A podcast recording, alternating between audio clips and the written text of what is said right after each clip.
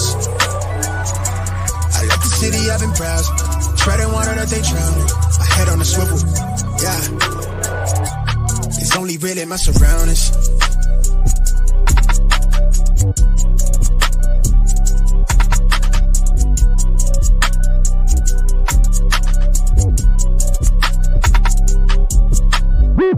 Hello and welcome to episode 163 of the Smash Accept podcast.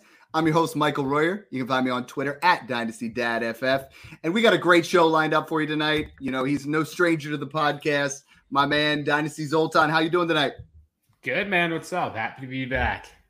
Yeah, super excited to to kind of talk about running backs here right now because – we're, we're getting closer and closer to the season. You know, I wanted to congratulate you. You know, your first Scott Fish Bowl running back is obviously a key position in there. Uh, tell me how excited you are for that particular experience because it's like that first time you get that email. Run me through what's going through in your head because it's just so fun and exciting. Yeah, man, it's awesome. I mean, first of all, just to be a part of like the biggest charitable event in fantasy football feels great. And then obviously you're doing it with a bunch of awesome people. It's a really cool format.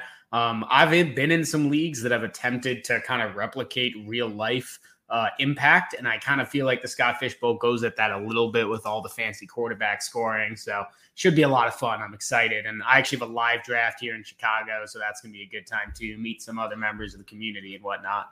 That's awesome. Yeah, I'm doing the live draft in Philly, you know, and I think it just adds every year. It's like yeah, I, the first one I was in was Scott Fish Bowl nine, and like every year it's grown and grown and grown to a point where it's like you get that email the first time, and then after you've done it for like one or two years, it's like seeing new people get that shot. You know, yeah. pretty much everybody in the Smash except crew has gotten an opportunity uh, through the Patreon. We've had like six or seven other guys who just through shout outs in there have gotten opportunities, and it's just like it's great to see everyone really getting their shot to to play with you know fans and analysts alike and and you know doing it for a great cause. Yeah no 100% i'm excited for it to get going. I got a lot of research to do but i'll uh i'll get that going soon. Yeah and that's that's the thing with me with that particular tournament is like the first year i spent hours and hours and hours right? Because you're so excited. And then it became like semi stressful for it. And then for me yeah. it's just been a matter of like you know what? Like I want to, I really want to see what this looks like. Like I want to make sure I'm, I'm enjoying the process. You know, we talk about that a lot as far as how things go. So what I want to talk to you about, and you and I, we've been talking a lot more, especially when you and I talk, is not just players. You know, we're not just saying player X, player Y. When it comes to the running back position, talk to me a little bit about your methodology. You know, I, I've been really encouraging people that are asking me questions about this player, that player in the Patreon and on Twitter to think a little bit deeper. Like, let's start talking about this running back position. What is your methodology? How do you attack the running back position when it comes to startups and when it comes to dynasty trades? Yeah, so my overarching strategy, and I actually was on a podcast yesterday, the uh, Dynasty Factory Tour um, with uh, Paul Patterson, uh, where we went over the running backs. And what I kind of came to during that discussion was you need to get one of the top four running backs or one of the top five running backs because there are really only four guys right now who have elite production and elite like value for the long term. There are question Absolutely. marks for everyone else at the position. And then after you get like the guys at the back end of the top 12 are not people who you usually consider top 12 running backs. It really drops off a cliff. And then once you get out of the top 18 or so, I'm really focusing on production because the running mm-hmm. back position, especially now, is so much of a year to year thing. And I know we're going to go through and touch on some specific backs, but you look outside of the top 18, you got guys like Dameon Pierce and Cam Akers and Derrick Henry and Miles Sanders. None of these guys have any guarantee that they're going to have any role or any value next year. So I'm tending to go more towards production than I typically would at other positions because I don't see a whole lot of value upside for these guys because everything is just so uncertain. Yeah, I'm with you. Like RB5 to RB12 is almost the exact same. And in years past, that hasn't been there because we've been gifted an amazing class from 2017 who are all starting to fade out, becoming extreme values in that production area. You know, guys like Joe Mixon and Aaron Jones, and really starting to drop into that rounds like eight, nine range. And I'm with you. I mean, one thing I've always preached about the running back position is if it isn't an elite running back, I'm insulating. Yeah. Trade you know, Travis Etienne for Joe Mixon in a 24 first if it's in that mid range, because you know what? I'm going to get similar production and I'm going to be able to buy a guy in that same range, you know, as a, as a Travis Etienne and, and kind of go into that area where I got two shots for one, because the other thing with running backs is such a volatile position as far as injuries go. You know, you take a guy like Etienne, and I'm not trying to pick on him. He gets injured. Now all of a sudden you got to try to flip him or some other asset you have. Whereas if you insulate and you get a, another running back plus that first, that gives you two shots. Now all of a sudden he goes down, you buy another running back or something similar to that with a pick. So yeah, and, you know, and I think it's go it's worth going over these 2020 and 2021 drafts in particular to talk about mm-hmm. why the running back position is where it is because these are the running backs who are entering their third and fourth year of their contracts. So we had last year we had the Jacobs and Miles Sanders class, David Montgomery entering mm-hmm. free agency. Um, Sanders and Montgomery are now basically year to year guys. Jacobs is year to year for now. We'll see what happens. But if you go back to 2020 and 2021, we just have had such disappointments from these classes. So 2020, we know what happened with Clyde Edwards-Helaire. DeAndre Swift already on his second team traded for peanuts. Jonathan mm-hmm. Taylor, all right, he's one of the guys. Cam Akers, major injury. J.K. Dobbins, major injury. A.J. Dillon's not that guy. Antonio Gibson, I'm sure we'll talk about, but he's not that guy. And if you look at 2021, we had the major injuries to Travis Etienne and Javonte Williams, and then it's basically just Najee Harris and I guess Rhamondre from that draft class. So we've had five major injuries. We've had a few busts. Really, Jonathan Taylor and you could argue Najee and maybe Rhamondre are the only guys who have lived up to expectations coming from those draft classes where you expect those guys to be hitting their prime into the top 12 right now. I love that because that kind of segues in. Rhamondre Stevenson, I put a, a, tweet out there. He was a guy that I, you and I were both buying everywhere last year. Oh, you know, this time in February last year, I got him in the 11th round to the 12th round. Now he's going in that round five area. So when you're doing your drafts, when you're making your trades, we're trying to establish that next breakout, right? And sometimes it's a breakout for a guy that's, you know, entering year two. And then you got situations like like the guys you were just mentioning. I mean, DeAndre Swift in a new situation, J.K. Dobbins now, you know, seemingly healthy. Javonte Williams, someone that I think is is a definite buyout there that has crazy upside. Cam Akers. I mean, who's that guy out of that group that you're like, you know what? I'm going to give him another shot. This is someone that I think, you know, because if you're buying these guys, we talk about right now, Rhamondre Stevenson, you know, Nick Chubb, Tony Pollard, those are your fifth round guys. But those guys you were mentioning, I mean, Cam Akers has fallen to the eighth round, J.K. Dobbins late sixth round. You know, these guys are starting to slip a little bit in their ADP, which is when you can start to, you know, extrapolate value and make some of these trades. Yeah, absolutely. So first off, I'll say so Rhamondre was RB 36 on June 28th, 2022, and he is now RB 10. That type of leap for a non rookie running back is incredibly rare. So I'm not yeah. counting on that for anyone. If I look outside the top 30 of my rankings, we're looking at like David Montgomery and Jaylen Warren and Roschon Johnson. Like those guys are not going to be jumping up into that top 10, top 12 level. I think the easiest answer for me, if we're talking outside of the top 24, it's Kendre Miller. And he's not a guy I'm even that interested in. Like, I didn't love his tape. I don't love the situation, but it's really easy for me to see a path for him to get into maybe not the top 12, but maybe the top 15 where J.K. Dobbins is sitting. Because you look at his situation. Kamara, maybe he misses time, maybe he doesn't, but I'm going to assume he misses some time. Jamaal Williams is really not an efficient runner. He's just, he got a lot of shine last year because of those 17 touchdowns, but you can't count on that to compete I could see Kendre Miller shining from an efficiency perspective and entering next offseason as the presumptive RB1 in that offense and potentially getting a huge value boost at least before the draft. I'm not saying it'll last till after the draft, but he's a guy I'm targeting in, you know, rounds 11 where he could be potentially getting a big boost. I absolutely love that because in that in that tweet that I was referring to, I literally put the guys that I think that can absolutely mold into those guys that skyrocket. You know, like you and I last year when we were doing year one punts. I mean, it was you know Amon Ra and Devonta and and you know Rhamondre Stevenson, guys like mm-hmm. that. And this one, you know, I was looking at guys, and the, you see those round five wide receivers, you know, with your Christian Watson, Quentin Johnston, Jordan Addison, Jeudy, Burks, all those guys. The only running back I have on my entire list is Kendre Miller at the 9 10, because the rest of them, I mean, I'm looking at this, and correct me if I'm wrong, but I mean, we talk about those top five. Can any of them get into the round three discussion in the next year, startup wise? I, I don't see three. It. You know, right now, the only guys going in that round three, other than the top five you're talking about, I mean, there's Saquon, there's Christian McCaffrey.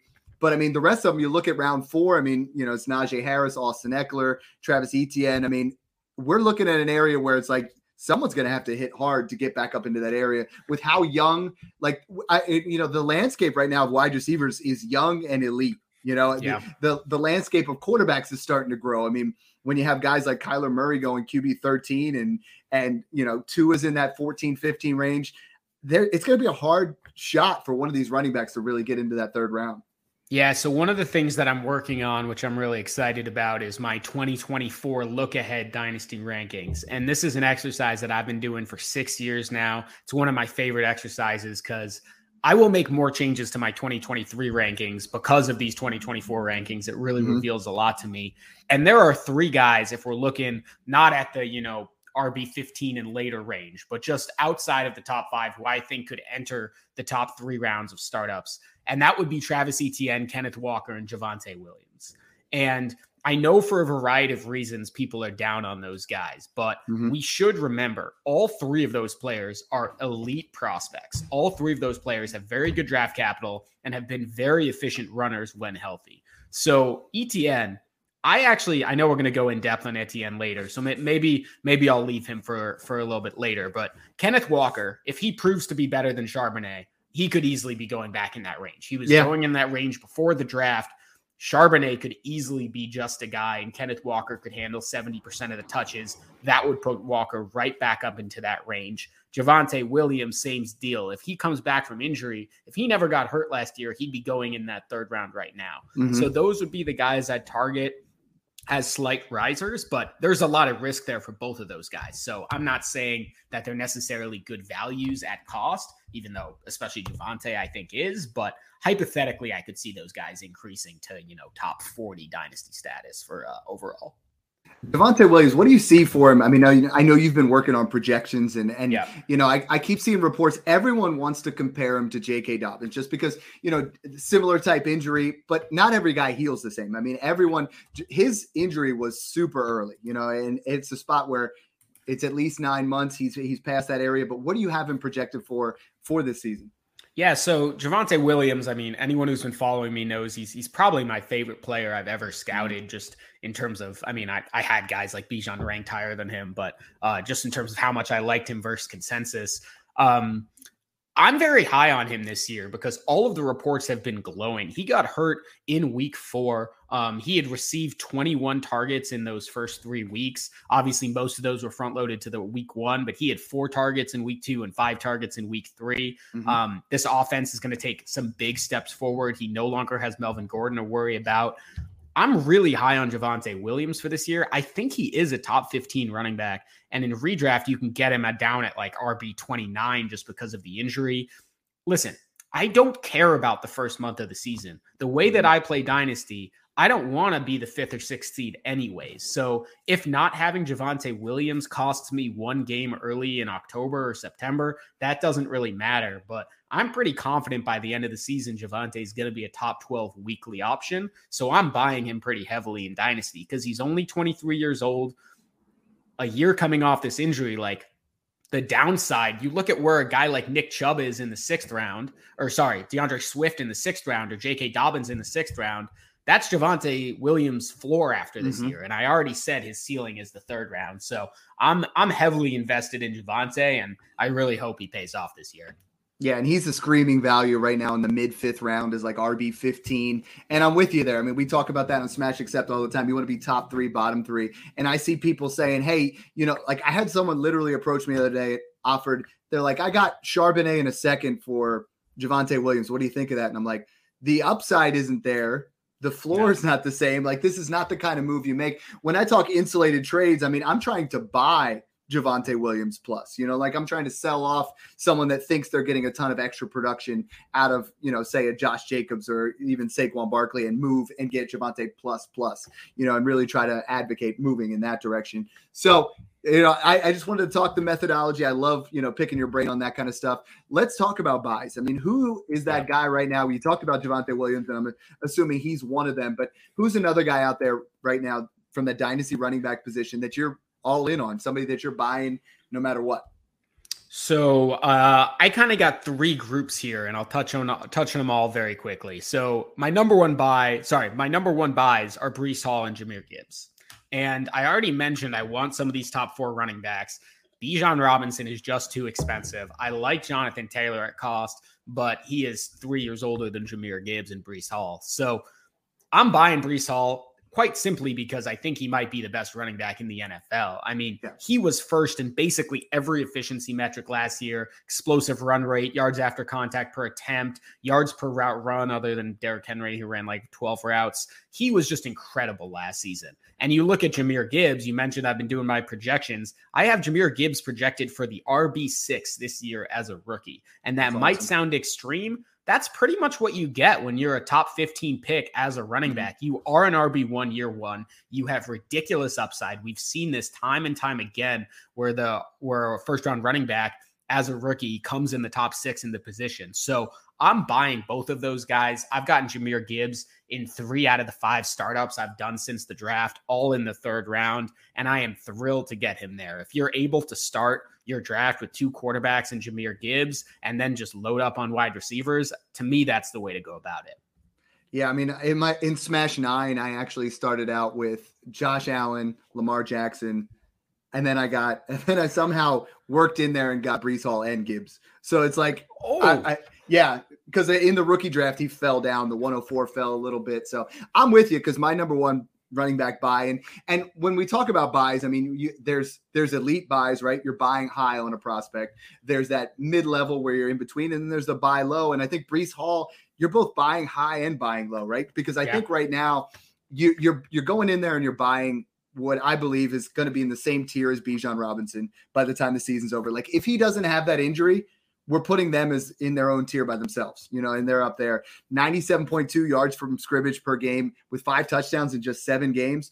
But when, and that's 15.4 fantasy points per game. But when you look at it, weeks four through seven, when they just decided, you know what, Michael Carter's not that guy, 21.2 fantasy points per week. And I know that's a small sample size, but if you look at how elite and how explosive he was during that time, 5.8 yards per carry, you know, fourth in yards after contact, fourth in receiving yards, and then yeah, one thing that I've been looking at a lot, and I absolutely love his content, is, Alex Caruso put out there. He was saying, you know, running backs who have 80 plus receptions or 80 plus targets, right? They are a RB1 90% of the time. Like it's almost every single time. And then you look at where he was at. He almost at during that four to seven week span, he was at five, you know, five targets per game. You look at the touch rate, Again, another thing 99 out of 100 running backs that had 270 plus touches are RB1s. He's a lock. You know, yeah. and I got I got roasted the other day because someone put out there, "Hey, is Breece Hall a top five running back in in 2023?" And I said he has RB one ceiling if he's healthy week oh, one. Yeah and and everybody was like, "Oh man, you're just you're you're just jumping too far into conclusions on that." The guy is absolutely special, and but I'm going to start, you know, going into a little bit of, of the health with this.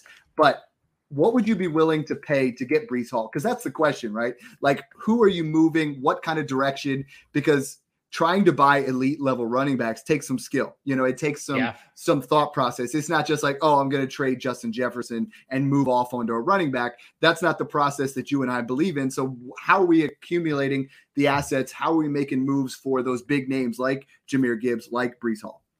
Yeah, so it, it it's tough to do. I mean, one of the things that I'm focusing on is that as I mentioned, those are two of the only four running backs who have any value security long term. So guys like Tony Pollard and Rhamondre Stevenson and Josh Jacobs, who are players I really do like, I'm using those guys to get Breece Hall or Jahmyr Gibbs because I mm-hmm. do believe that they're going to give you it's a value insulation trade in a different way, right? Because I think they're going to give you the same amount of it's honestly a two way value insulation.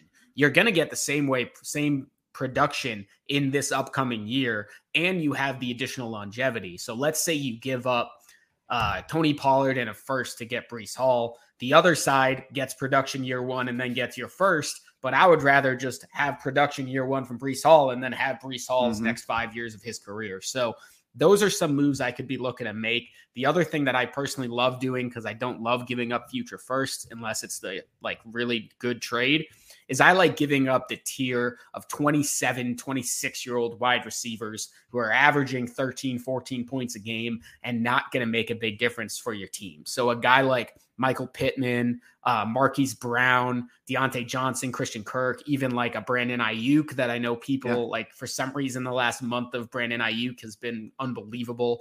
Um, I'm happily giving one of those guys maybe two of those guys for Breece Hall or one of those guys plus like a running back like Rachaad White or Najee Harris to get up into the Breece Hall tier. Um, I have a question for you. You mentioned that Breece and Bijan would be on the same tier if they were healthy. I tweeted a week or so ago that I do have Breece and Bijan on the same tier and that the gap between them should not be that far. Uh, mm-hmm. What would you pay? You have Bijan Robinson. The Breece Hall owner comes up to you. What are you asking for on top? See, in actual rookie pick value, I'm thinking it's just a random 24 second. That's not how I would play it. Like I would end up trying to go after and get another running back who I believe's in that area, you know, or kind of a two for one kind of deal. And I think you can get it. I mean, I really think the Bijan hype was was so much as it is. I mean, I had a guy yesterday ask me, "Would you do?" He, he said, "Would you trade Gibbs and would you trade Bijan Robinson for Gibbs and Anthony Richardson? I was like, ah, I know one quarterback, not quite. He goes, Nope, it's super super flex. I'm like, smash that, dude. Go take it. Like, yeah. get that done. I think the Bijan Robinson, I, I don't ever want to say he was a sell. You know, you and I did did multiple podcasts talking about him, but I mean, he is priced at his ceiling. I love him. I think he's fantastic. But if you can get, I mean, if you could get Breece Hall in a first for Bijan in a second, that's the way you win. You know, like that's how you get yourself and, into that position. And I think you could do that. You might even just be able to get the first without giving up the second. I made two trades involving Bijan and Breece um, in the last week that I'd, I'd like to hear your input on. So I traded uh, Bijan Robinson and Marquise Brown, and I got Breece Hall and Jackson Smith-Njigba. Oh, I love that. I love that. I mean, Marquise Brown's one of my biggest sells just because, yep. to, because of the way he's played in the past, and Kyler Murray's going to miss time. I, I, I think that's the way to do it. And I'm like, I'm looking here on Bulletproof.com. I love their work because you can start seeing all these different sleeper trades. And someone did something similar to that. Is like they traded Bijan Robinson and Chris Olave for Breece Hall and Ja'Marr Chase. Yep. You're like, you know, like there, there's deals like that everywhere where I, I, just people people are not high enough on him. They're they just really aren't. To your point on some of those other trades, I mean, I saw it's Josh Jacobs in a first, Austin Ekeler in a first, Tony Pollard in a first. I think if those firsts are you know mid, you're fine. If they're early, you don't you're, you're going to lose a little bit. But if they're late, you're you're killing it, man. Like you are moving into an area like that. And then another trade similar to what we just talked about, as far as I like to call them two for two trades where you're you're trying to upgrade twice but disguise it somehow. You know what I mean? Like in your head, you know you're going to win twice or at least yeah. break even on win and win in another. The guy gave up Josh Allen and and Terry McLaurin. He got um he got Trevor Lawrence and, and Breece Hall. Jeez. I think that is an absolute smash. I mean, you go into those situations, now you're you're absolutely killing it. You know, like Breece Hall is too cheap. I see another one here. Breece Hall and Amon-Ra St. Brown for Ja'Marr Chase. Like that's a wow. that's a smash. Like you are getting so much value. That's why Breece Hall for me is one of my absolute biggest buys at the running back position as well. No, completely agree. The the second Breece Hall trade I made was I traded uh Bijan Robinson and Justin Fields, and I got Breece Hall, Deshaun Watson, and Jalen Waddle. So basically, made two small downgrades and picked up a free Jalen Waddle. That's what I was going to say. I mean, Deshaun Watson, I don't think people understand. And again, I did him as one of my biggest buy threads. He is going to be a top eight quarterback, maybe a top six quarterback. I mean, this is a guy when he played was QB four, what three years in a row? You yeah. like he's a top five quarterback. Now they're starting to put some weapons around him. The rust was shaken off for the last couple weeks last year. Like Deshaun Watson is the ultimate guy that I'm insulating back off of, where I'm like, I'm trying to move off of Lawrence Fields and and maybe not Herbert, but in that area and, and move back and get myself Deshaun Watson because he's going to get there, you know. And I, I we're I love we just start going down rabbit oh, holes. Yeah. I, I I started talking Deshaun Watson, then you know the next thing I want to talk about is Kyler Murray, but yeah, you know we, will just keep going. Uh, stick with stick to the topic a little bit, you know. You, but now at the running back position, you know, those are the the elite guys. Those are the guys you're going after there. I think you're right with Gibbs as well. I think Gibbs is still too cheap.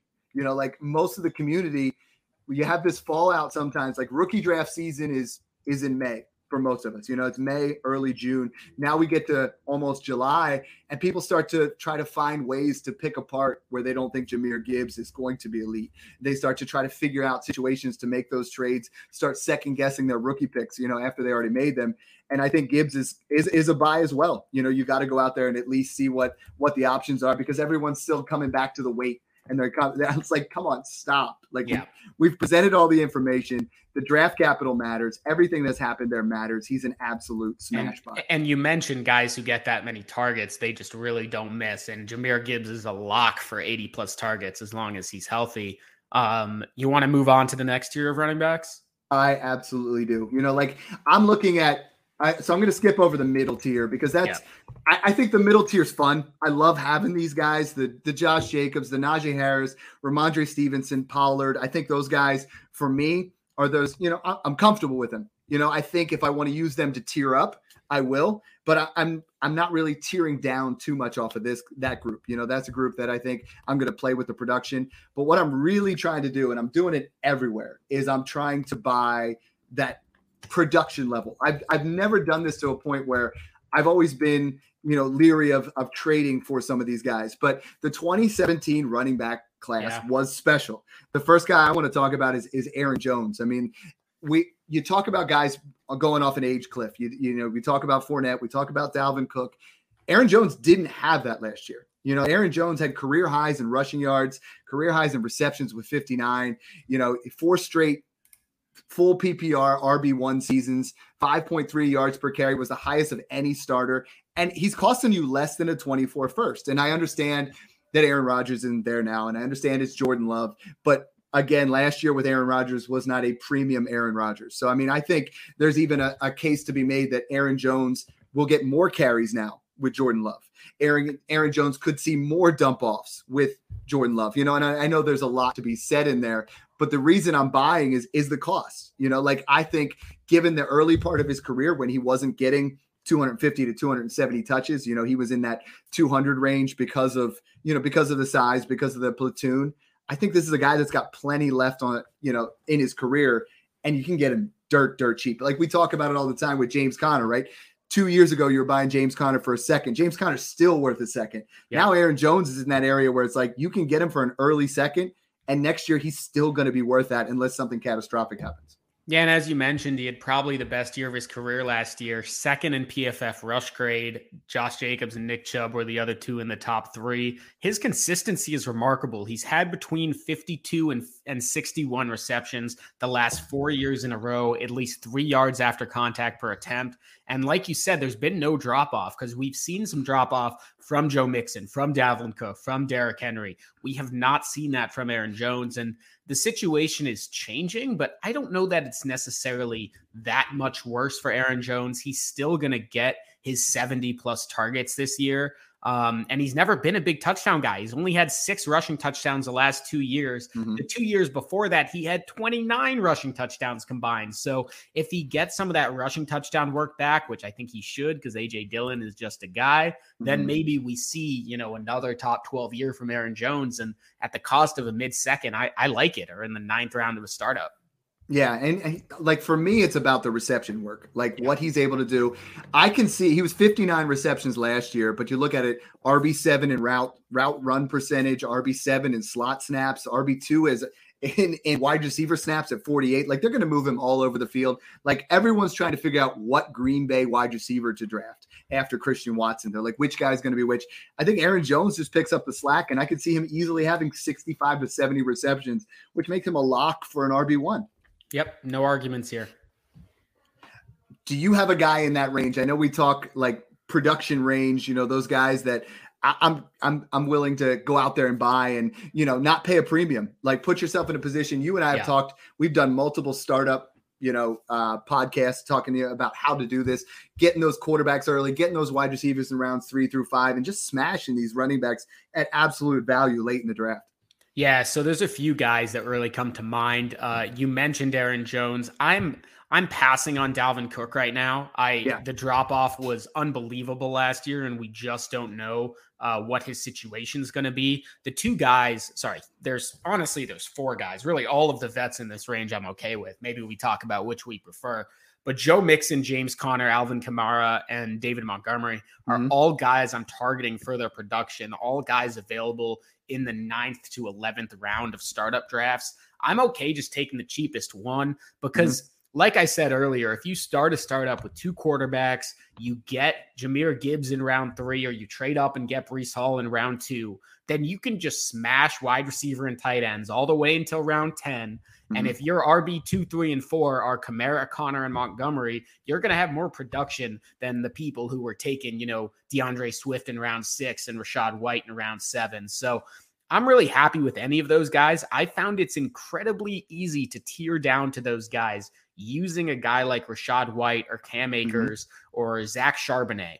Mm-hmm. Think about it. Who's going to have more production this year between those three, you know, 24 year old guys and a guy like James Conner and Joe Mixon? It's going to be James Conner and Joe Mixon. Both of them have 17 plus point per game seasons in the last two years and basically have the same role. Meanwhile, you look at a guy like Rachaad White or Dameon Pierce, are they locked into any role after 2023? Absolutely not, right? So I'm going to take the production from year 1 and listen, even if even if James Conner dies, uh, sorry, retires on my roster, uh specifically for Conner, retires on my roster, if I traded Rachaad White and got Conner in a second, I get more production in 2023. And then I use that second to replace Conner next year. So I'm not worried about it. And then I can just trade that second for whoever falls off next year. So you can just keep on rolling back like this. And production at running back is too easy to get later on in the draft with some of these vets. James Conner's the cheapest. I mean, 1101 ADP right now is RB 35. And recently I just made a trade and I, I think it echoes to what we're talking about is I traded Charbonnet in a third for Joe Mixon in a second. I just mm-hmm. think I'm in an area where Joe Mixon, that's my biggest buyout of that group is, yeah. you know, and I know there was drop off in production. I know that I'm not, you know, trying to, to sugarcoat that R at all, but he still finished as RB 12 with, he was second in the NFL and carries inside inside the 10, but the touchdown production wasn't the same as it has been, you know? And then you look at Samaje Perine gone, who they really haven't bring anybody really in to replace his his role. Like it was maddening to me. Joe Mixon is a very, very skilled wide receiver or running back with receiving skills.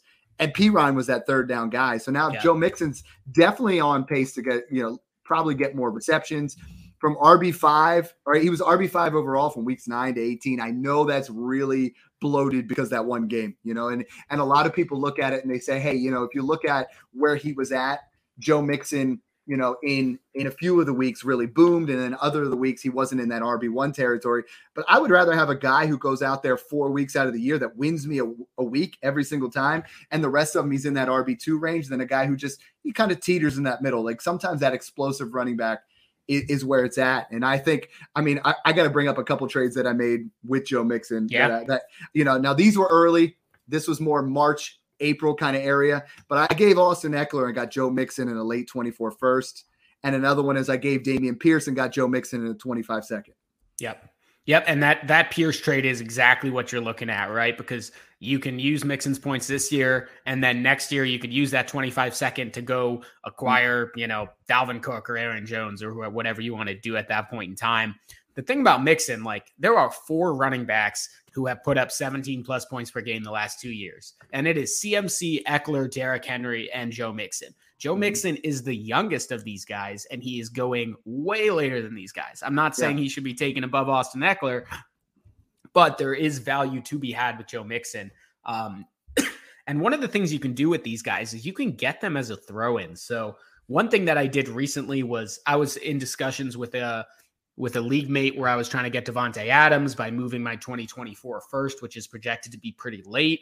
Um, I was a little unsure. He was a, le- a little unsure. He wanted my second. I was like, all right, take my second two, give me back James Conner and throw me back a third. You don't want James Conner. You're heading into a rebuild. So we got that deal done. And now all of a sudden, I have Davante Adams and James Conner. I just got 36 points a game of production and basically just paid a first round pick that was the league you and I are in together because I was talking to the yeah. same guy trying oh, to get yeah. literally, literally, I was doing the same offer with different players. Like we were both in that same wavelength, going after the same guy who's like, "Hey, I'm offering this up." You know, Davante went on the blocks, and you and I, like some some hungry Pounced. dogs, just like yep. jumped on it. You know, I, I think uh, to your point, like we're we're in this area where that I mean, Derrick Henry is going at 603, but Joe Mixon is going in the ninth you know, at 903. Aaron Jones is in the ninth round. It makes, like, make that make no sense, sense, to me. Derrick Henry, it, he's two and a half years older than Joe Mixon. I don't get correct. it. Yeah. And he's had more carries. He's been, you know, it's just it's not like he's going into it. Joe Mixon is in a top five offense and he's going nowhere. Derrick Henry now finds himself in an offense where it's bottom five. I mean, talent wise, that offense is yes, he's going to get a ton of carries, as long as they're in the game. But how long is Tennessee going to, you know, be in be in the fight and, and be able to use him? You yeah, know, everyone's and, and everyone's way, like, what if he gets traded? Well, that's a big what if a, yeah. for a 29.5 year old running back.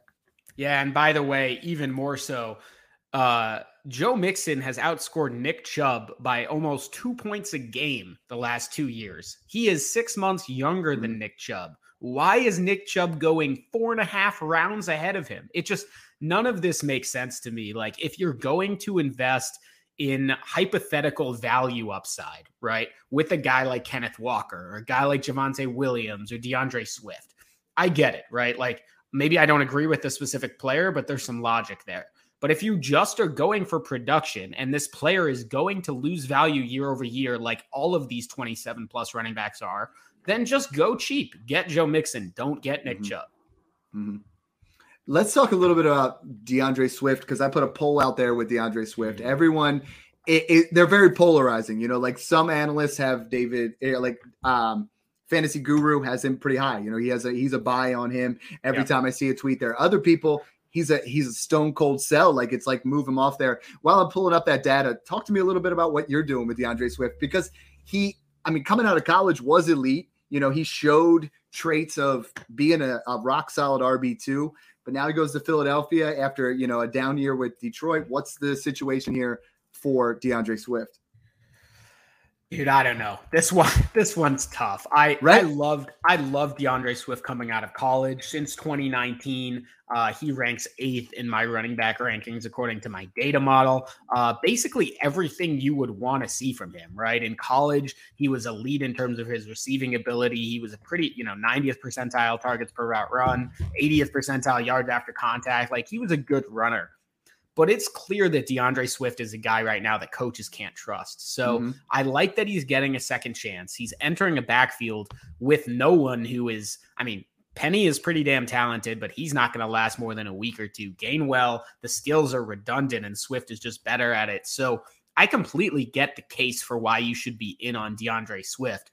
That being said, he's entering the last year of his contract. He just got traded for peanuts. There's no, if DeAndre Swift didn't see the field week one, I would not be surprised. And I yeah. know that might sound ridiculous, but Philadelphia owes him absolutely nothing. And when you have Jalen Hurts and AJ Brown and Devonta Smith, maybe sometimes it makes sense to go with the safer Kenneth Gainwell, who you know is not going to fumble or miss a block or run the wrong route, right? He so, played really well in the playoffs. I was buying Kenneth Gainwell everywhere, you know, going into the offseason, knowing Miles Sanders was going to be gone. Is DeAndre Swift the Trey Lance of the running back position? Like, I be. get asked the question all the time, like, you, you, you can't undersell either of these players and you're not going to get what you want now, you know. So they they got to be holds until you find the right situation. I'm going to run down some of these trades, you know, yeah. that were in the poll. I want to get your idea here. Uh, DeAndre Swift or Rachaad White in a 24 third. If you had said second, I would have gone with the pick, but I'm a I'm a stick with Swift for now. I mean, by the way, they're the same age. I think they were born like 12 days apart, Swift and White, even though it yeah. seems like they're years apart. So the just something to keep in mind there. DeAndre Swift or everyone's least favorite or favorite wide receiver to talk about, George Pickens? Uh, Swift. I'm I'm Yeah. low on Pickens. 63 to 37. I was surprised. I'm very low on Pickens too, you know, Yeah. and I think, all right, uh, we'll go Jameson Williams or DeAndre Swift. I tried to purposely pick guys that I was low on to make it kind of work out.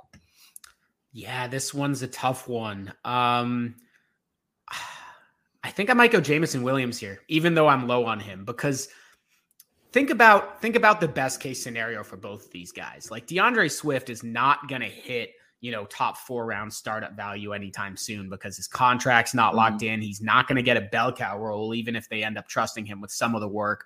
Jameson mm-hmm. Williams could burst. He could be a he could be a top 10 wide receiver by week five for all we know. So I'll take the swing on Jameson, but it's a close one.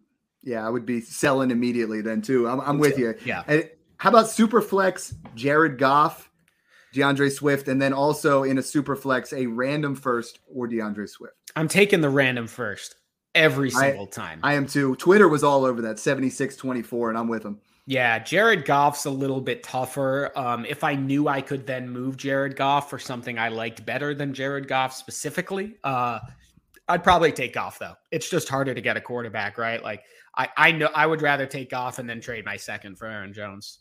I like it a lot. Now, you you said there's a third area of buys. So we talked Mhm. about the production. Who are those other guys, and what's that third area for you?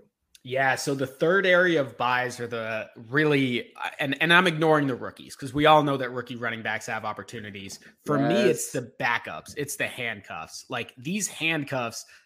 Listen, I already talked about what to do in the first 10 rounds or so of a startup. Um, Mhm. I've been uh, you could probably tell I've been working on my startup guide, which has uh, been quite the quite the ordeal. Uh, but it's it's been a lot of fun to write and very revealing for me.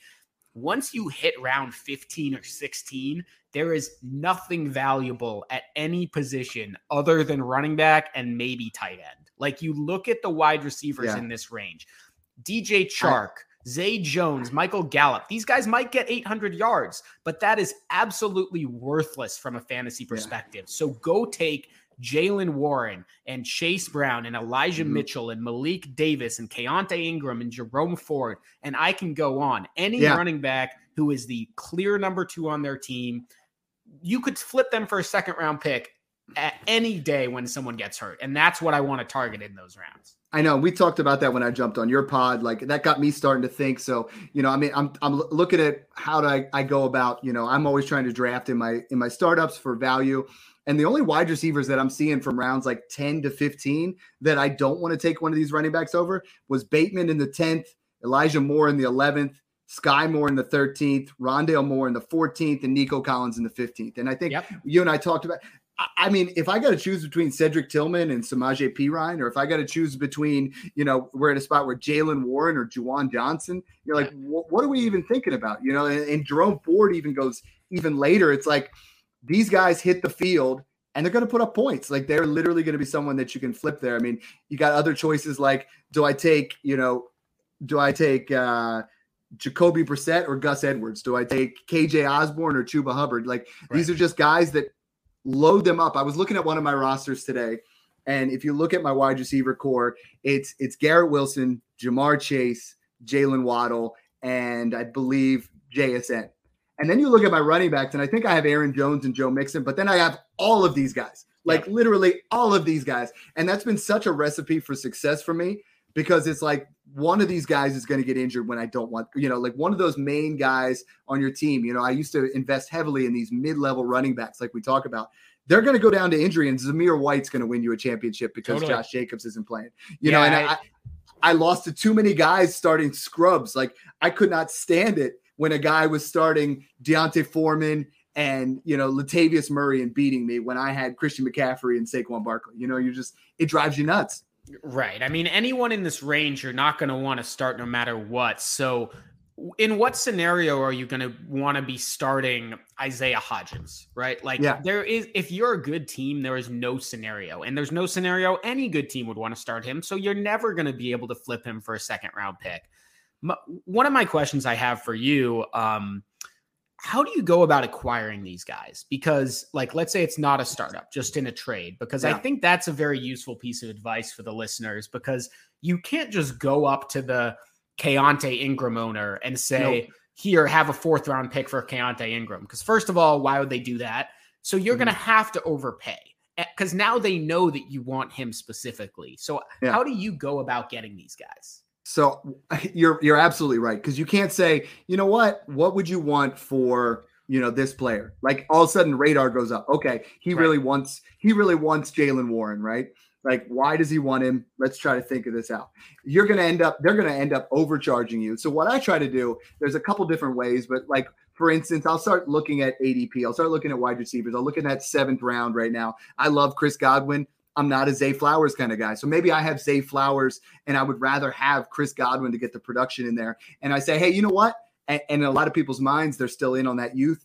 Hey, you're a little bit younger. You know, this running back's not going to do anything. Give me Chris Godwin and Jerome Ford, and I'll give you Zay Flowers. You know, and it ends up being a, they think they're getting a win. I'm getting in that area. And you might have to then throw in that third round pick that you were willing to pay for that player, but you end up getting him anyways. You know, you almost have to, you have to, we, you know, you and I play chess when everybody else is playing checkers. So it's yeah. a matter of just trying to figure out how to make those kind of moves because you can't just get them one for one. they're always guys that are, you know, thrown into a deal. Like I, am going to pull up Jaylen Warren trades right now, but I mean, they're all like some guy paid a 25 second for Jaylen Warren. Horrible process. Don't right, do but that. that's, that's but not, that's if someone came up to me and said, "What do you want for Jaylen Warren?" That's what I would say. Second. Exactly. Yeah. yeah. So I I get how that happened, but what you're saying is completely right. Like you so, move you move within a tier, or yes. let's say you trade.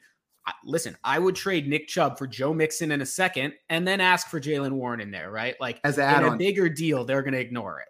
Yeah, and you make that move where you're you, you don't have Jaylen Warren plugged in. You say, you know what? If I made that move, it's a win but then I'm going to try to get Jaylen Warren thrown mm-hmm. in at the end. You know, some of the other trades I'm looking at, someone traded Chase Claypool for Jaylen Warren. I'm fine with that. Like I'm not, I'm out on Claypool. Another guy traded uh, Ty Chandler in a 25 third. Yeah, I want Jaylen Warren for that because I don't think Ty Chandler is the is the answer. Another guy, you know, like some of these other ones. I'm not huge fan. He gave up a 25 second for Jaylen Warren and Ty Chandler. You know, another guy gave up uh, gave up Puka for him. You know, like you can take in the rookie draft is a great time to do yeah. these kind of things because everybody wants, you know, I guess Zach Evans is a bad example, but everybody wants a shot on Cedric Tillman, Kayshon Boutte, like start to, you know, cash out on some of those guys who we know what happens with round four draft capital wide receivers or later. it's a very uphill climb. So yeah, I'll give you that. And you throw me Jaylen Warren and, you know, we'll see what happens. Yeah, so we've mentioned Jaylen Warren a bunch here because he's just like a good prototype. Is there any other players in this range that you're, or any backups that you're particularly targeting more or less than others? I think. I mean, I'm looking right now. I'm looking. Uh, obviously, I love the the rookies. I mean, you know, Bigsby yeah. at RB 39, uh, Tyjae Spears at RB 41. I like Antonio Gibson low key at RB 38, but his value's starting to kick up a little bit more than what I want to see. I love Dam- Damien Harris in the 14th. Rashad Penny, Elijah Mitchell in the 14th, Perine Eli- goes in the. Uh, Elijah Mitchell is one I absolutely love. I mean, two years ago, he averaged 15 points a game. Mm-hmm. Christian McCaffrey, I just saw an injury index that had him as the third most likely player to get injured. You want a guy where if the starter gets hurt, you can put him in your lineup and know he's going to smash. So mm-hmm. I, I like Elijah Mitchell there a lot. And then, I mean, I'm looking at some other ones. We already talked about Warren. I think, you know, it's it's tough to figure out who it's going to be for the Chiefs, but I'll take Jerick McKinnon because he seems mm-hmm. to be the cheapest. Um, I'm looking at man the 19th round. You, you can get Leonard Fournette and Zamir White. I think Leonard Fournette is going to sign somewhere, and he's in that area. But I mean, you and I have talked about Zamir White before. I think there's just so many low key cheap options. Pierre Strong. You know, I yeah, don't love I don't love the player, but he's cheap right now. I know he's probably a sell now. No, I was going to say 20th rounder later. uh, Pierre Strong, Keaontay Ingram, and Malik Davis. I mean, you look at Keaontay and Davis in particular. Uh, James Conner gets hurt all the goddamn time. The Cardinals mm-hmm. have no one else, and they've been known to give mm-hmm. their guy bell cow status. And I, I liked Keaontay Ingram's film obviously more than the NFL did, but he's a potential guy to look at. Malik Davis did, yes. splashed a little bit last year. Tony Pollard is not a guy who's going to get all of the workload. So we could see Malik Davis get some standalone value even because Ronald mm-hmm. Jones is not keeping anyone off the field. So that's another guy I'd look to invest in as well. And I'm seeing like Malik Davis for uh, Malik Davis in a third for Daniel Bellinger in a fourth. Malik Davis, sure. you know, like for a 24 4, a pair of 24 fours. Like I'd do that all day. You know, like that's the kind of move that I, I use my fours for those kind of things, you know, and I look at other, you know, I know it's really deep, but like with these guys, you you you know, you pick up say Zach Moss and it, and he, you get him in the 25th round, right? Jonathan Taylor doesn't really have a premium backup there. You know, I mean, it's Evan Hull, it's nothing. He gets an opportunity. He had a, two weeks last year where he was a serviceable RB2, you know, that you're getting him in the 24th round. And guess what? If you got to cut him, it doesn't hurt at all, right? You're not like we all want these wide receivers. We we we look at them in the in the draft process. We all want to be right on that. Like Puka was a perfect guy, or Trey Palmer. Like we right. want them to be that guy that hits. And guess what? When they hit, you're like, oh, I won. Yeah, like this was I predicted this, right? How often does it happen? No, they end up like falling off and falling off. And then you hold on to them more than you do a running back who falls down the depth chart. And and the thing is is you can get some of these guys in free agency. So I just I'm just flipping through my leagues right now. I'm in about 65 sleeper leagues. Zach Moss is available in about 10 of them and all mm-hmm. of my leagues have 30 plus roster spots. So there are people who are rostering these roster clogger wide receivers who you are absolutely never going to start instead of a guy like Zach Moss. So go go check out your waiver wire. I guarantee you one of the names that we mentioned is going to be available, even if it's one of the less sexy ones. Just try to get try to get some number two on a depth chart at running back because it's going to be more valuable than some team's wide receiver five. Yeah, and I'm even like every now and then I'm looking at the RB3. I mean, I've always liked D'Ernest Johnson. I think mm-hmm. he's in a situation where if ETN or Bigsby were to go down, he fills into that spot. I mean, these are the kind of, you know, I call them insurance pieces or lottery tickets that mean so much more than your wide receiver 19, you know, where you're you're you're trying to invest in a guy that, you know, just isn't going to happen. I mean, I'm looking at D'Ernest Johnson goes in the same spot where Matt Corral or Xavier Valladay or you know, like guys that I'm just never going to play him. And if I got to yep. cut him, I'm not worried about it, you know. So I love, I love that you, you know, you and I have been onto that for years, and I love that we can, you know, share that with the community. I hate it for my smash leagues because literally I can't get any of them. Like they have yeah. become some of the most difficult leagues because everybody's like, well, you pretty much lay out the blueprint every week. We know who you're going after. That's true, man. It's it, it, it can be tough when you're in leagues with all your listeners. It, but uh, they, these are champagne problems. Yeah, hey, absolutely. So if there's any other running backs here, because we, I mean, we hit on a ton. We hit on the, you know, the way that the uh, the way that we value the players, the way that we play on. How do you look at age versus production? Because I think when we're talking about Joe Mixon and Aaron Jones, but then you see all these guys that you know, the Isaiah Pacheco's and the Khalil Herberts and uh, you know Tank Bigsby, Brian Robinson, those guys all go slightly above them. How do you look at that elite young production, we know what to do with that, right? We know how to value that. That's early. But then we just like, oh, he's younger, so I'm going to go that way. Because I mean, I had someone the other day tell me AJ Dillon's a better bet than Joe Joe Mixon, and I said, Ooh. why is that? And they're like, because he's younger, and I'm like, by a year, like that's not something that we're looking at where it's like 25.1 versus 26.7 in, in age. I'm not buying AJ Dillon over that. Like Joe Mixon is the starter. Yeah. So running backs who are not elite, so not Derrick Henry, not Nick Chubb, not Kenneth Walker, who do not pass, who do not catch passes, are utterly useless. So I'm talking Isaiah Pacheco, Brian Robinson, AJ Dillon. These guys are absolutely useless. So they have no job security. They have no production upside. It is incredibly easy. Listen, if you have five backup running backs on your squad, any given week, one or two of them are going to be the starter because the starter's hurt. So you're not going to be playing AJ Dillon because you're going to be playing Malik Davis that week or Jerome Ford that mm-hmm. week because Nick Chubb's hurt. So having a guy like AJ Dillon or Brian Robinson is absolutely pointless. Isaiah Pacheco is a massive sell for the same reason, just because he doesn't catch passes. He didn't do it in college, didn't do it his first year in the pros. He's in a crowded backfield, even though it's not the most talented one. So I am all about trading those quote unquote younger guys for veterans who are going to give me more production. I think, particularly at the running back position, this is like incredibly actionable, more so than at other positions, because mm-hmm. in order, the reason to invest in youth is because you're either going to get production down the line, or for me, it's you're going to get value down the line. In what scenario does a guy like Isaiah Pacheco or AJ Dillon increases value to a meaningful amount. It, it's just not going to happen because they don't have that three down upside.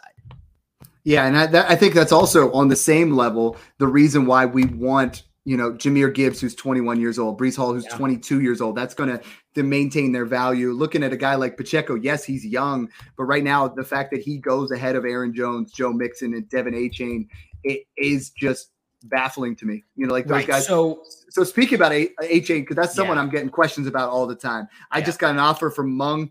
You know, two twenty four seconds for him right now. Like I have Achane, and I'm like, I'm a contender. So what do we do here right now? Because there's a window here. Dalvin Cook's rumored to go to Miami. You know, my thing with with him is he's always been projected as a Tony Pollard type running back. He was never going to get 35 touches or anything like that. He's going to be 15 touch, tw- 10 to 15 touch guy. So why are we selling him right now? Yeah, no surprise. We're on the exact same page here. I mean, it makes no sense. Listen, Dalvin Cook handled a really big workload in Minnesota. I didn't do great with it the last year, especially. But w- what's what's the point of drafting De'Von Achane you're not expecting 300 touches. Yeah. Like you're saying, I don't care if Jeff Wilson takes the touches or Raheem Mostert takes the touches or Dalvin mm-hmm. Cook takes the touches. You're hoping that Achane gets eight to 12 touches a game, maybe. You know, 12 is probably on the upper end, especially mm-hmm. year one. He flashes enough year one to be going into the league next year as a starter in year two. And Dalvin Cook is not signing a two year contract, that's for sure. So, yeah. Achane's a guy I'm investing in um, and pretty happy about it. And and like another guy in that range, if you're looking for a cheaper, youngish option, like I'm taking Rachaad White over Dameon Pierce. Mm-hmm. It's likely that Dameon Pierce is a better football player than Rachaad White. It's likely that he outscores Rachaad White. But if you're just looking at the upside, Dameon Pierce does not have it, and Rachaad White does. So if you're not going to be investing in actual production, at this level, you want to invest in someone who could actually hit that 15 plus point per game mark, which only, you know, 12 to 14 running backs hit a year. And Rachaad White has that. I mean, you look at Baker Mayfield in, in dump offs per game and passes to the running back was, I know it's a small sample size again, but was number one. Yeah. Rachaad White has 70 reception type upside. You know, like I think that isn't out of the realm of possibility for him to be a back end RB1 where these other guys would have to do so much more. Speaking of Achane, like I'm looking at trades, and they, are going to blow your mind right now, but like Cade Otton in a 24 second, you know, oh. like a- Antonio Gibson straight up. I'm looking at, um, you know, Brandon Aiyuk for Achane in a first. You're like, oh. I, I just don't understand these. Like, you're just, you just drafted him at 110 to 201, and now you're like, nope, I don't need him. Let's just let's just move off of this. Adam Thielen in two fourths for De'Von Achane. Like, what what are you guys doing? Unbelievable. And just, people forget stop. that people forget that Rachaad White was actually like, you know, a pretty dang good prospect. He was obviously a late breakout, but let's take a look at the top six running backs since 2019 in terms of target share. Uh, these are only guys drafted in the top three rounds. We got Rachaad White, then Jahmyr Gibbs, Antonio Gibson, Saquon Barkley, De'Von Achane, and DeAndre Swift. Like he White is a he is number one among those players, and it was at a big school, so there is a lot of upside to a guy like Rachaad White.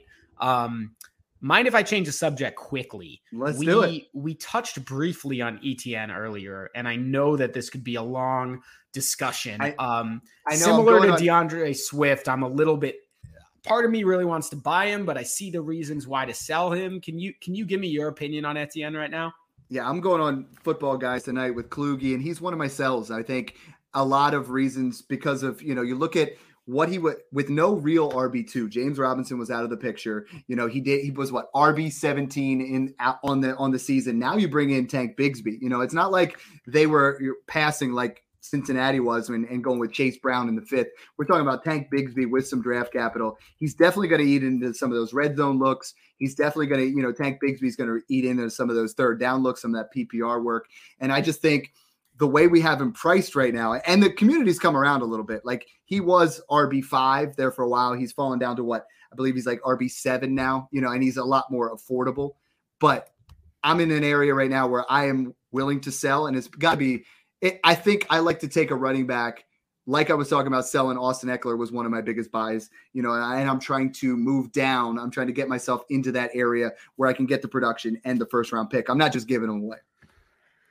Yeah, I get it. It's it's an interesting situation because he came out of college and there was this perception among the uh, mainly the the data guys that he was this big pass catcher because I think mm-hmm. he got what four, 40 plus catches his last year. Uh, well, he went back. Lawrence. He went back just for that. Like he did right. not have the. I believe he had like 13 the year before that. Like it was very minimal, and he went back to try to prove that he could do that.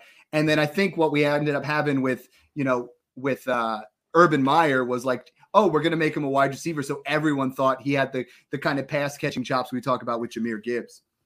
And he just doesn't have that, right? He put up the raw numbers, but even in terms of what type of passes he was catching, he was not doing it at any type of elite level. So if we mm-hmm. go back to 2020, which was really his like receiving breakout year, uh, Travis Etienne only had two target, two catches more than 10 yards down the field. Meanwhile, he had 30 dump offs in the middle of the field and another 15 below 10 yards. So he wasn't mm-hmm. a guy who was getting targeted down the field like a guy like Jahmyr Gibbs was.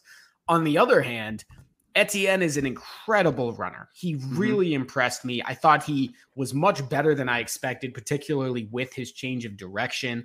I mean, I, I know Snoog posted a really good uh, thread earlier today about Etienne. He's one of the guys that's really on him, ranks mm-hmm. top 10 in terms of yards per attempt, yards after contact per attempt, points mm-hmm. per touch, a whole bunch of things. He has the home run ability, kind of reminds me of Kenneth Walker as a runner in a way.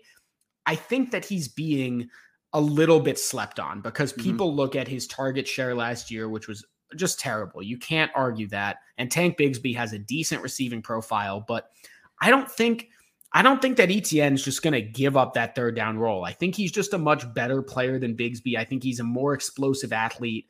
And listen, you can succeed. Josh Jacobs is not a good receiver. Derrick Henry is not a good receiver. But these guys have been put up have been putting up big receiving numbers, especially last season, because you can do it off dump offs. Rhamondre Stevenson is going to get yes. 85 catches this year on dump offs. So well, that I was going to ask about Rhamondre Stevenson. So if they come to you, you're not going to get a first separation, but no. if you could get Rhamondre Stevenson in a second or Etienne, which would you choose right now? So I've Rhamondre considerably higher in my projections, and they're only a year apart. Etienne does have the injury history that's where, like, where it's Stevenson's tough. still a decent value with where he he's is. at. Yeah. And that's what I'm saying is I think ETN is a little bit higher than where he it. needs to be right now. And and if you look at who you're passing up, I mean, he's going one pick before Drake London right now. You yeah, know, and if I, am building my dynasty team, there's no way I'm even considering, you know, a running back with that we're talking about that is he a buy, isn't he a sell, right? Like if I'm investing in a running back in the top four rounds, he's got to be a, an absolute smash for me. And he's going right in the same area as JSN, Drake London, DK Metcalf, and, and Davante Adams. Yeah, no, it, it it it totally makes sense. I mean, there are leagues where I drafted Etienne in the middle of the fourth round, and I am okay with him at that value. But mm-hmm. just because Rhamondre's not going much later, he's going at the 501. Yeah. Tony Pollard's going at the 504. There's not that much value. Like if you want a running back in the top five rounds, you kind of just need to like it's okay to take Etienne half a round before Rhamondre. But I think the trade market would ask for more. So from that perspective, I'm okay with it. To me, the real guy that you don't want to draft because of opportunity cost is Saquon Barkley. I know he's a name that I don't think we've mentioned this entire podcast, he is the worst cost investment in Dynasty right now. He makes absolutely no sense to me. You could get Saquon Barkley, or you could get Jahmyr Gibbs, or CJ Stroud, or Kyle Pitts, or Tee mm-hmm. Higgins, or Mark Andrew. Like, it makes no sense to me because Saquon has not put up an elite season since his rookie year, right? Like, his bounce back season last year was the same thing Joe Mixon's been doing three years in a row, mm-hmm. and they're the exact same age. So, Saquon Barkley is a guy that I'm avoiding like the plague. I think I would maybe rather have Tony Pollard or Rhamondre Stevenson than Saquon, and they're being drafted two rounds after. So I know that's a bit of a side note, but I, I think the Etienne's discussion versus Rhamondre, it's similar to like Garrett Wilson versus Chris Olave, mm-hmm. where I do think that Etienne's better than Rhamondre. I understand why he's more valuable, but if you can get a legitimate plus to make that quote unquote downgrade, it's a great move to do. And that's why when I say sell Garrett Wilson, people come at me. It has nothing to do with what I think of him yeah. as a player. I think he's excellent. But it's just that you can get an almost as good player or potentially as good player a round and a half later. So that's where the whole Etienne moving up into early round four would would make me a little bit uncomfortable. And Garrett Wilson is not just gone one round above him and London and Olave were all in that similar area. And we knew Aaron Rodgers was going to be the quarterback. Like it, the writing Ridiculous. was on the wall. Now he's going, like if I look at ADP right now, I mean, I, I said the other day I saw Jaylen Waddle and a 24 first. Garrett Wilson's going 204. Drake London's going 404, oh. which means you get at least a first, if not more on top. And now Chris Olave is going 211. Like these guys went from early fourth round steals to third round decent values to almost at their ceiling. You know, like and, people are people are coming to me and like, hey, you know, if I can get Ja'Marr Chase, if I give up Ja'Marr Chase and get Garrett Wilson in a first, is that good insulation? No. no. Like it's just not anymore. Like it, you're not going to get to that area. He would have to be phenomenal. And I, I do think he's in that top five to eight conversation year in and year out here for the next couple of years. But like you're pricing him out as opposed to Drake London, who's, you know, it, we we haven't seen the QB upgrade, but his value now is two rounds later. Yeah, and you're doing it for a 39 year old quarterback who turns 40 in the middle of the season, who's probably was high on ayahuasca when he made his decision to go to New York. Like, how long is he going to be the quarterback there? And are we really boosting up Garrett Wilson two rounds because of it or one round? I mean, the simplest way to look at it is if you have the 404 and the 204 in a startup you could walk away with Garrett Wilson and Daniel Jones, or you mm-hmm. could walk away with Drake London and Deshaun freaking Watson, or yeah. Anthony Richardson, or Kyler That's, Murray. Like, come on, guys, what are we doing here? I love how much we're in tune on those kind of things because somebody actually told me that the other day at the 202 they wanted Garrett Wilson. I said, "Is Deshaun Watson there?" And they said, "Yeah, but I don't want him." I'm like, "Do you want Deshaun Watson and Drake London, or do you want you know in that same situation?" Then it panned out he took Watson, got it done. Hey, okay. it was a pleasure, like always. I know we could talk for like six hours, but that's a long podcast. Why don't you tell everybody what you're working on here and we'll close things out? Yeah, man. Uh, doing some fun stuff as always. Uh, Dynasty Zoltan podcast. Uh, Dad's been on it a few times, of course, recently. So definitely make sure to check that out. Um, and then my Patreon, a lot of fun stuff going on, a lot of activity in the Discord. And then I've been working hard on both my 2023 projections and my startup guide.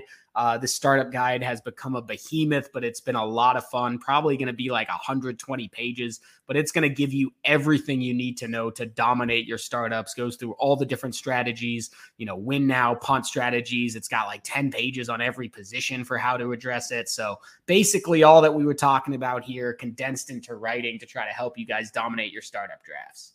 You should get that thing like narrated on one of those apps by Morgan. One of those Freeman. audio. I would, I would listen to it then. You know, like get it out there.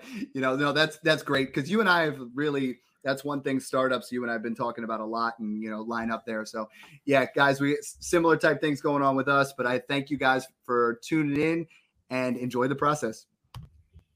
Minus my boomer moment of.